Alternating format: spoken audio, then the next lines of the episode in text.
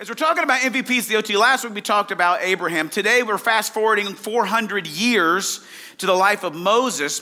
And I think if we're all honest, um, we all want to be MVPs in life, don't we? Like if we just think about our funeral, I mean, I'm talking about sad stuff, but if you could like fast forward and, and, and, and, see your funeral, you'll be at your funeral, except you'll be dead, so you won't get to hear the speeches, right? But if you could hear the speeches given at your funeral, I'm guessing all of us, if we're honest, would say you'd want somebody at your funeral to see you as the most valuable player in something in your life. Like you would want somebody at your funeral to be like, you know what? He was the most valuable piece of our family. You know, as a dad, he held it all together. As a mom, she was the MVP. Maybe a coworker shows up and says, listen, of all the people on our team, she was the absolutely MVP. You want that stuff said at your funeral. None of us are trying to live our life to get the end of it. And somebody, their speech at your funeral is like, yeah, you know, probably four, uh, maybe four out of four out of ten. What I would say, his parenting. You know what I mean? No one wants that. You don't want your coworkers coming and be like, as a boss, I mean, I would say below average, but uh, at least I had a job. You don't want that said about you at your funeral. We all want to be MVPs. We really do. But I think if we're honest, most of us don't have a real idea how to live an MVP life. We have some thoughts. And especially as it comes to like God, like how do you how do you get to be a most valuable player in this whole thing that God is doing? Well, I think it comes down to answering three questions correctly, which is where we're going to go today in the life of Moses. Is the first question I think you have to answer correctly to, to be on the MVP track is you have to decide this: whose plan is most valuable to you? Whose plan has the most value in your life? Your plan for your life or God's plan for your life? And multiple times today, I'm going to ask you just to get honest with God and not play games. And if, if you come to the end of the night to, to, this morning and you go, you know what? God's plan is not the most valuable plan of my life. I, I value what I want to do more. At least be honest about it, okay? The other question you have to answer is whose presence do I value most? Like, is it, is it God's presence that I value most in my life, or is it the presence of Benjamin Franklin, as in money, or power, or fame? Or relationships with other people? What is it that I actually value most as far as presence in my life? The third thing I want you to come to grips with is this is, is whose performance do you value most in your life? Your performance, your behavior, your life, or do you value God's performance in your life? The answer to those three questions, if you answer them right, I believe actually sends you on a path to live an MVP life and we're going to follow the life of Moses and see how it worked out for him. Because he definitely qualifies as MVP material. If you look at the life of Moses, we're going to look at it quickly. It's in the book of Exodus, it's the second book of the Bible. I read most of it this week. It actually reads pretty fast because it's exciting stuff. So I would say this week, maybe flip through the book of Exodus and read it. You're going to get the whole story of Moses. It's pretty fascinating. We're going to get some highlights this morning very quickly. But I mean, he did some amazing stuff. We'll read today about the burning bush whole situation, which was cool. He led God's people through the Red Sea at party. They went through dry ground, pretty awesome, right? He's the Ten Commandments guy, right? Got the Ten Commandments. That's pretty big. He's had some movies made about him. You know, that's pretty awesome. He even led God's people for 40 years through the wilderness, right to the, to the entry point of the promised land. He had an MVP existence, but it didn't start very well. If you look at the start of Moses' life, you're not thinking to yourself, this looks like an MVP start. Let's check it out. Starts in Exodus chapter 2. A man from the family of Levi married a Levite woman. The woman became pregnant and had a son. She saw that there was something special about him and hid him. She hid him for three months. When she couldn't hide him any longer, she got a little basket boat made of papyrus, waterproofed it with tar and pitch, and placed it and placed the child in it. Then she set it afloat in the reeds at the edge of the Nile River. Time out. Why are we hiding babies in baskets and floating them down rivers? It's a good question. The baby in the basket is Moses. Here is the contextual situation that's happening here, and it doesn't work out to be a very good plan if you're looking that your life is going to be an MVP situation. Last week, Abraham, he started this whole connection with God. We've now fast forwarded 400 years. God's people have gone to Egypt because there was a famine hundreds of years before this, and they began to populate. God blessed them, and now they're a huge part of the Egyptian culture. And the Pharaoh that is now over Egypt is not happy about it.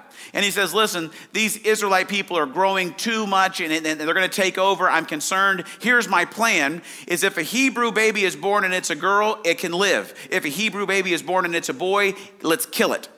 That'll be the way that we hold down their population. So Moses is born in a time where just his birth is a death sentence for him because he's a boy. The crazy part is there's all these amazing parallels between Moses' life and Jesus' life. Because if you remember when Jesus was born, there was actually a decree made that all Hebrew babies must be killed as well. Interesting stuff, Bible trivia, check it out. But for Moses, you look at this and you go, man, I don't know how God's going to work in that situation. And I don't know about you, but I'm guessing none of us have a situation in our life as dire as that to try to find God's plan for our life. But let's see how God works it out. The baby's older sister found herself a vantage point a little way off and watched to see what would happen. Pharaoh's daughter came down to the Nile to bathe, and her maiden strolled on the bank. She saw the basket floating in the reeds and sent her maid to get it. She opened it and saw the child, the baby, crying. Her heart went out to him, and she said, This must be one of the Hebrew babies. Then his sister was before her. Do you want me to go get a nursing mother from the Hebrew so she can nurse this baby for you? The Pharaoh's daughter said, Yes, go. The girl went and called the child's mother. Pharaoh's daughter told her, Take the baby and nurse it for me, and I'll pay you. The woman took the child and nursed him, and after the child was weaned, she presented him to Pharaoh's daughter, who adopted him as her son. She named him Moses, pulled out, saying, I pulled him out of the water. I don't know what's going on in your life, but I'm guessing it's not quite that dangerous. And see how God shows up? Moses' mom's like, I don't know what to do, God. This is not the way I think you work, but this is all I can do because I don't want him to die. So here we go. And then he floats down the river, and the most powerful person in the whole the whole eh, kingdom there of Egypt, his daughter happens to find her, and then before you know it, you're getting paid to nurse your own child in Pharaoh's palace. If God can figure that out, I'm guessing he can figure out whatever is going on in your life. But whose plan do you value, even when the plan doesn't seem to be working out? Because I think probably this morning we all fall into one of three categories. Is, is either you had a plan for your life and you chased after it and it screwed up real bad. Like you did your plan and you've made a mess of your life, and you're here this morning going, uh, Darren, my life is really jacked up right now, and I don't know how God can work with this mess. Or Probably more of us are here, and you you had a plan for your life and you pursued it. You went to the college you wanted to, you got the kind of marriage you wanted, your kids are the way you wanted to, you the job that you want, and your life has really the plan you had for your life, you followed it, and it's gone smashingly well. And at no point along the path have you really considered that God had a plan for your life. And so you're like, hey, my plan has actually worked well. I'm a little concerned that God might actually get involved in my plan Please keep your distance, God, and your plan for me, because my plan's great and working. Then there might be some others of us here that you you have a plan. And you've been asking God for this plan. God, I want to be married by the end of this year. I want the kids. This is the kind of job I want. This is the college I want to go to. This is the way I want this to work. I want this thing right here. God, give me this plan. This, this has to be the plan. God, give it to me. And God's not giving you this plan, and you're mad at him. You're saying, God, I don't value your plan. I value this plan, and I want you to make it my plan. When we do that, things get a little dicey, and they did for Moses. Let's jump back into his story. Time passes, and Moses grows up, and one day he went and saw his brother, saw that they had hard labor. And then he saw an Egyptian hit a Hebrew, one of his relatives, and he looked this way and that, and when he realized there was no one in sight, he killed the Egyptian and buried him in the sand. Then the next day he went out again. Two Hebrew men were fighting, and he spoke to the man who started it. Hey, why are you hitting your neighbor? And the man shot back, Who do you think you are telling us what to do? Are you going to kill me the way you killed the Egyptian? Then Moses panicked. Word had gotten out. People know about this. Pharaoh heard about it, and he tried to kill Moses, but Moses got away to the land of Midian, and he sat down by a well. The Bible doesn't say this, and so I'm, I'm making this up. I just want you to know this. It doesn't necessarily say this in the Bible, but it, I could see it being the case for Moses here, maybe.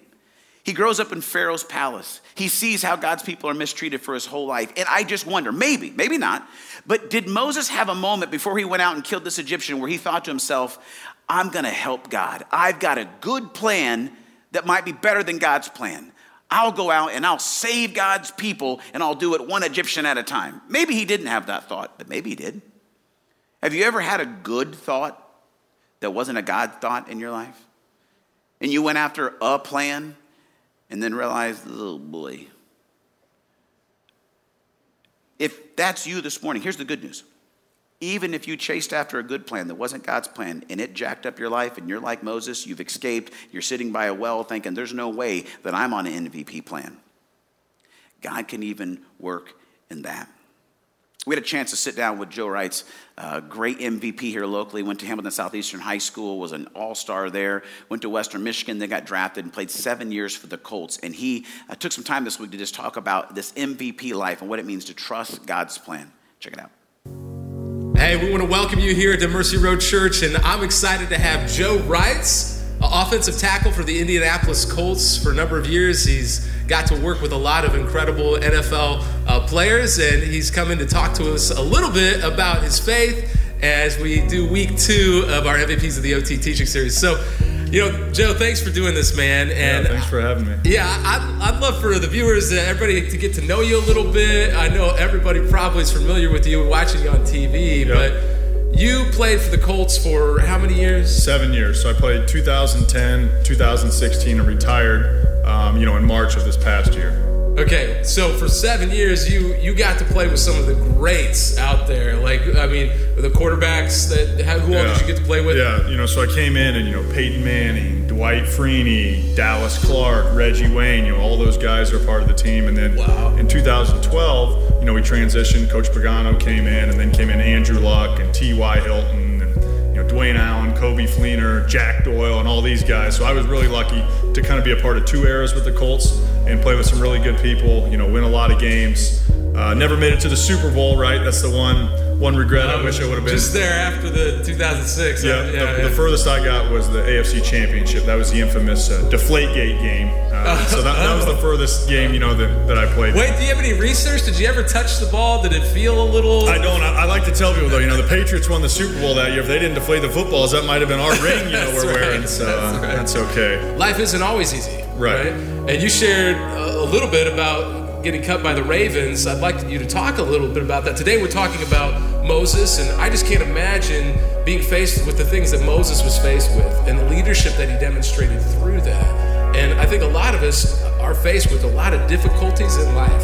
And getting through those moments, uh, a relationship with Jesus is really the difference maker for me as a pastor. So, talk about like what did that look like when you went through a difficult season yep. uh, with the Ravens? Yeah, and it, it was tough. You know, so I was in Baltimore in 2008 you know, the first year I was on the practice squad, I got surgery on my shoulder, you know, so I was out for the season. The second year I'm on the practice squad, and so the practice squad is kind of like it's kind of like the JV team. You do everything, you practice every day, you work out, but on game day you're on the sidelines in street clothes. You don't get a dress for the game, so you're not actually a part of the roster. And so, you know, I spent three years on the practice squad, and you know, three years worrying every, you know, because practice squad they're bringing guys in, they're cutting guys. It's it's very fluid, and so every week I was, you know, hopeful that I had another job and, and hopeful, but through that all, you know, I had to spend a ton of time on God. And I had to realize that, hey, I, I can't control this, right? I got to give it up to God. And through that, I think that's when I really forged the strength of my faith. And between that and my wife, you know, my wife, we were engaged at the time, but she was still in college at Western Michigan where we met. And so, okay. you know, I was kind of on my own there. And so between, you know, prayer and phone calls with her, those were my two sources of strength. And, and that really got me through. And then I look back now and had seven great years with the Colts and, you know, wonderful. And and sometimes I think I forget that it, it was really, really hard for those couple years. It, it, was a lot of trials, and like I said, relied on God, and, and God was my rock. And, and, I know how hard it was for me with a strong faith, and so that's why, like you said, life is hard. Yeah. And if we don't have faith, if we don't have something higher, I don't know how people can do it. yeah. Know, because I think you have to have something that you can lean on and be a rock that's always there. And I found in my life, God's always there. That's incredible, man. And I just I couldn't imagine who would think you'd go from getting getting cut, being on the practice squad, to being a starter for the Indianapolis Colts and being in an AFC Championship game and doing some of the incredible things you did in your career. And uh, you know, I just wonder how many people are out there that you're watching this and like Moses, you faced some difficult decisions and tough times, or like Joe, you've had to walk through some really hard seasons, and God's not done with you he, he could go on to use you to do some some pretty incredible things. Yeah, I'm, I'm a big believer that God has a plan for everybody, and a lot of times it, it, far surpasses our plan for ourselves. You know, like I said, when I was in Baltimore, I was just hoping I got a shot with the Ravens, but lo and behold, God led me through some bumpy roads back to Indianapolis. my hometown where I can raise my family with you know my parents and brothers and sisters around, and it's such a blessing. And um, I think for that, I mean, my wife told me one time that God only has He has three answers for prayer. Either says yes, either says not yet, or He says I have something better in mind. And for me, I was a I was number three, right? He had something better in mind for me, and just uh, so fulfilling. And, and, that's what happens when we, we put our trust in God. It's not the easiest thing sometimes. And yeah. he said, Moses, it, some tough times, man. They're, you know, getting out of Egypt and then wandering the desert for 40 years. That's that's yeah. a long time slogging around. But throughout it all, I would say he had, you know, just an unbelievable trust in God every step of the way. And if we do that in our lives, we'll be fulfilled. I really appreciate you doing this, man, because I know there are some spiritual MVPs out there that are going to hear this story, and I hope it changes your life to become the person God created you to be. Uh, thanks so much, Jeff, man, yeah, for being hey, here. Thanks for having me. Thank you, and uh, back to you, Darren. It's been a fun weekend. So, wherever you're at right now, maybe it's a really dark time and you can't see God's plan anywhere near where you are. Know that He has one and He's still at work. And then just be honest today. Whose plan do you value most? Your plan or God's plan? The story continues. We got to ask this next question is whose presence is most valuable to us? Jump back in the story with Moses. Moses is now shepherding the flock of Jethro, his father in law, the priest of Midian, and he led the flock to the west end of the wilderness. He came to the mountain of God, Horeb. The angel of God appeared to him in flames of fire blazing out of the middle of the bush, and he looked. The bush was blazing away, but it didn't burn up. And Moses said, What's going on here? I can't believe this. It's amazing. Why doesn't the bush burn up? And God saw that he had stopped, so God called to him out of the bush, Moses, Moses. He said, Yes, I'm, I'm right here. And God said, Don't come any closer. Remove your sandals from your feet. You're standing on holy ground. Then he said, I am the God of your father, the God of Abraham, the God of Isaac, and the God of Jacob. Now remember, we're 400 plus years removed from Abraham. And so, why is God saying things like this today? Why is he saying, Moses, I'm the God of Abraham, the God of Isaac, the God of Jacob? I think because what God is saying to Moses is, is Moses, listen, I am the God who is present and has been present. He's establishing the importance of his presence in his life. Hey, Moses, here's the deal. I was there 400 years ago. I'm still here now. And guess what? I'm going to always be here. So he continues. Moses hides his face, afraid to look at God, and God says, The Israelite cry from help has come to me, and I've seen for myself how cruelly they're being treated by the Egyptians. And it's time for you to go back. I'm sending you to Pharaoh to bring my people, the people of Israel, out of Egypt. Moses answered God, But why me? What makes you think I could ever go to Pharaoh and lead the children of Israel out of Egypt? And how many of us would be right there this afternoon if God showed up in your backyard in a burning bush, right? Hey, you, here's the deal. It's me, God, in a bush in your backyard. Uh, and uh, we've got some issues in your community, and I'm calling you to go fix it. You would say, but why me, right? God, what made you think that I could do anything to fix that situation? And I love what Moses hears from God.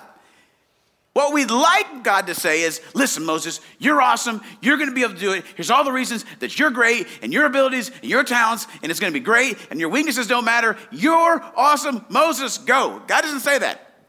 Moses says, why me? What makes you think I could do anything? And God says this I'll be with you. Excuse me? Could we get a little more than that? Yeah, no. I got you. I'll be with you. And it's at this point that all of us have to make the decisions of whose presence do I actually value most in my life? God's presence in my life or everything else? Because in this situation, God doesn't tell Moses it's all going to work out. I'm going to take all your weaknesses away. It's great. Said, no, no, just I'm calling you. You are my solution to this problem, Moses, and go. Because guess what? And hey, I'll be with you. They continue the argument or actually it becomes an argument. God says, Hey, listen, Moses, all right, all right. This is going to be proof that I am who sent you. When you've brought the people out of Egypt, you'll worship them right here at this very mountain. Then Moses says to God, Okay, well, suppose I do go to the people of Israel and tell them the God of your fathers sent me. Uh, and they ask, What is his name? What, what do I tell them? And God says to Moses, I am who I am. Tell the people of Israel, I am sent me to you. God continued to Moses, This is what you're to say to the Israelites God, the God of your fathers, the God of Abraham, the God of Isaac, the God of Jacob, sent me to you. This has always been my name, and this is how I will always be, will be known. Now be on your way, gather the leaders of Israel, and tell them, God, the God of your fathers, the God of Abraham, Isaac, and Jacob, appeared to me. I'm looking to what's being done to you in Egypt, and I'm determined to get you out of the affliction of Egypt. Believe me, Moses, they will listen to you. I am that I am. What, what, what is that about? Basically, what God is saying is that I am the God who is present. I'm the God who has been present, I'm the God who is present now, and I'm the God who will always be present. I am that I am. And you can go and do what I'm asking you to do, Moses, because I am, therefore you can go do this. Here's the deal we are not enslaved by Egyptian people and forced into hard labor in our culture. However, this week, we as a country once again had our hearts ripped out because we realized that we live in a world where evil and darkness and pain are real. There's not Egyptian slave labor, but there are people enslaved to the spiritual forces of evil and this morning, there are 17 families trying to wrap their minds around where God's plan is because their family members are dead today because someone shot them. I don't know about you, but I watched the news reports this week, and as I'm trying to get my mind around it as a dad and as a, as a leader in the community, I'm like, man, what is the solution to this? And if you read Facebook, you're going to have every opinion under this. Well, we got to do this, and we got to pass this law, and we got to have this, and we got to do this, and we got to stand up, and we got somebody's got to do something. And so, but I started to feel kind of overwhelmed. Like this is so multifaceted. Like, what is the solution? God, what is your plan for stuff like this? And then it came to me. It came to me that God's plan is the same plan that God has had from the beginning, and it's God's solution to every single problem that we face in this whole world. Here's God's plan God's plan is His presence in you in the situation. Christ in you the hope of glory. That's God's plan. Because all the time in the, in the, in the Bible, all, we don't see God really show up and God does it. God does it, but God is always doing it through the life of people that He says, hey, listen, uh, I'm sending you to go there. Well, I, I can't do that. He said, no, no, that's cool. I'll be with you. Just go. So, you want to know how we solve a lot of these issues? Do we need to pass laws and this and this? Maybe, but here's what needs to happen. The people of God, which if you're following Jesus, that's you. God is saying to you today, listen, we've got issues in our families, in our communities, in our schools, and in our culture in general. Here's my solution I need more of my presence in your guys' world. I need my presence in your schools. I need my presence in your, in your marriages. I need my presence in your workplace. I need my presence there because where the presence of God is, there is freedom, and there is healing, and there is love, and there is joy, and there is peace, and there is forgiveness, and there's gentleness, and there's kindness, and there's self control, and there's all the things that make our hearts sing. And there are a lot of things in this world that break our hearts. But what God's plan is, is the same thing He did with Moses. He's saying to you today, hey, guess what? I'm sending you to go fix that situation. But God, I, uh, it's okay. I'll be with you. Well, God, what if I don't know how to do it? Who's going to teach me how to do it? I am. Well, God, I'm just, I have so much fear in my life, and what, what if I get overwhelmed by fear? Who's going to encourage me? I am. Well, God, I don't have the, the, the, the, the resources. Who's going to provide the resources for what we need to do? I am. Well, God, I got all this stuff in my past. Who's going to forgive me, God, and help me get over the stuff I've gone through? Who can forgive me so I can step into that? He says, I am. I am that I am that I am. And because I am, therefore you can. So for we as a church, what we got to figure out is, is not who to email and not what law to pass and not what petition to sign, but what, what God's asking you today, I think, maybe I'm wrong, He's asking you, what are you going to do about those situations? Because there's brokenhearted kids that need to have somebody to be next to them and love them. And when you show up, it's not just you showing up, the presence of God is showing up in their life. And through your life, they see what it means that they have value and they're made on purpose and for a purpose, and that God would love them and forgive them, and, the, and you're present. And that's what the church is. It's not us getting together and listening to some guy or some girls talk for 30 minutes. We tip God on the way out and think we did something. We get in here so we can go out there and say, My whole deal is showing up with the presence of God in me, a temple of God, an ambassador of Jesus Christ. I'm the salt and the light, the light of the world, the salt of the earth. I come here to represent the living God in all my weaknesses and all my struggles because the most valuable thing I have in my life is the presence of God. But I tell you what, I don't value his presence all that often. How about you? I mean, sometimes it's like, all right, we'll get to church 60 minutes on Sunday. Psh, punch the clock. Let's get home. I got the Daytona 500 to watch this afternoon. Or it's like, man, I did church and I just get, it's, I don't know if I want that much of God in my life, to be honest. I mean, it gets weird. We got to figure it out. Because you want to know who's figured out their plan? The devil. His plan is to lie and, steal and kill and destroy everything that is good. And what he would love is for the army and family of God to just keep sitting around and doing nothing. And when the God of Abraham and Isaac and Jacob and Moses and David, Matthew and James and John and Peter and Jesus is saying, I am. Therefore, you, and you, and you, and you, and you, and you, and you, you can. Because I got a plan. You say, oh, well, Darren, it's, but, but it's the performance is the problem. You didn't see me Friday night. It was not a good performance. Was not MVP. You didn't see me last week with my kids when I lost control and threw that pan of macaroni across the kitchen. You didn't see it, God. I, you, my performance is not MVP status for God.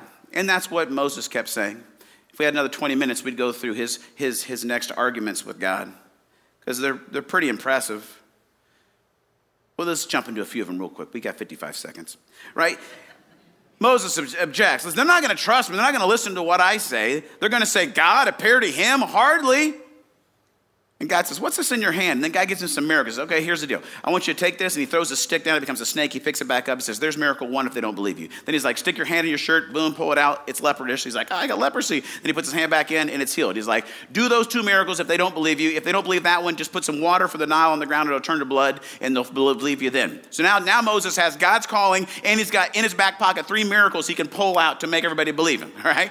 And then he's like, uh, uh Master, please I don't talk well. I've never been good with words, neither before or after you spoke to me. I stutter and I stammer. Send somebody else. I don't have what it takes.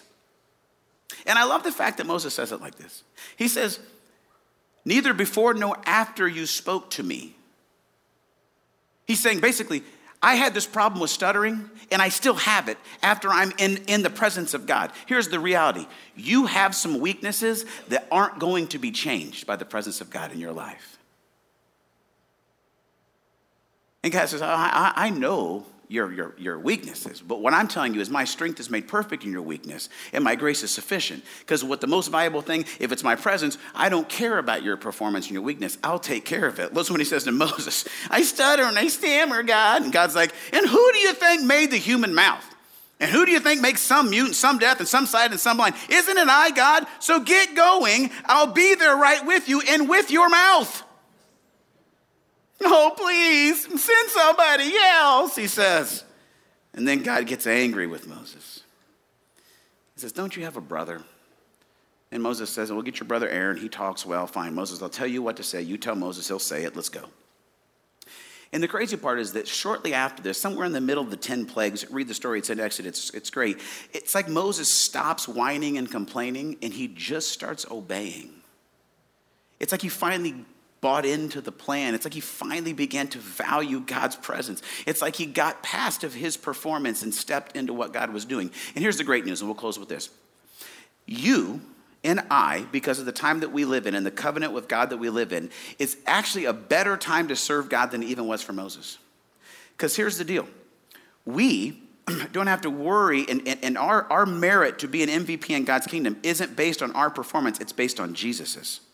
And here's the cool thing about Jesus He did it perfect. Because of Jesus and his life and his teaching and his death and his resurrection, now every single one of us have confident access to the Holy of Holies, to the very presence of God, that His Spirit would fill us, that we would be temples of the living God, to move out and to be to go out with His authority and with His power and as ambassadors of Him, because Jesus did it perfect. We can then step into this and actually follow God's plan, live in His presence, and, and our performance is not what God's looking at. God's saying, "Hey, listen, because my Son Jesus did what He did, I am present, and therefore you can." So we're going to close right now. We've got a few minutes to worship together. And here's the deal. Here's what I want you to do during these times of, of worship. Eric and the band, they're going to do two songs. And as they, as they um, allow us to embrace and enjoy the presence of God, uh, you, you can sing along or you can just listen to them sing. But I want you to just have an honest conversation with God. Because my guess is that as I'm talking today, that it stuck somewhere for you. That it was either the plan part stuck for you. You were like, yeah, I'm not about to trust God's plan for my life.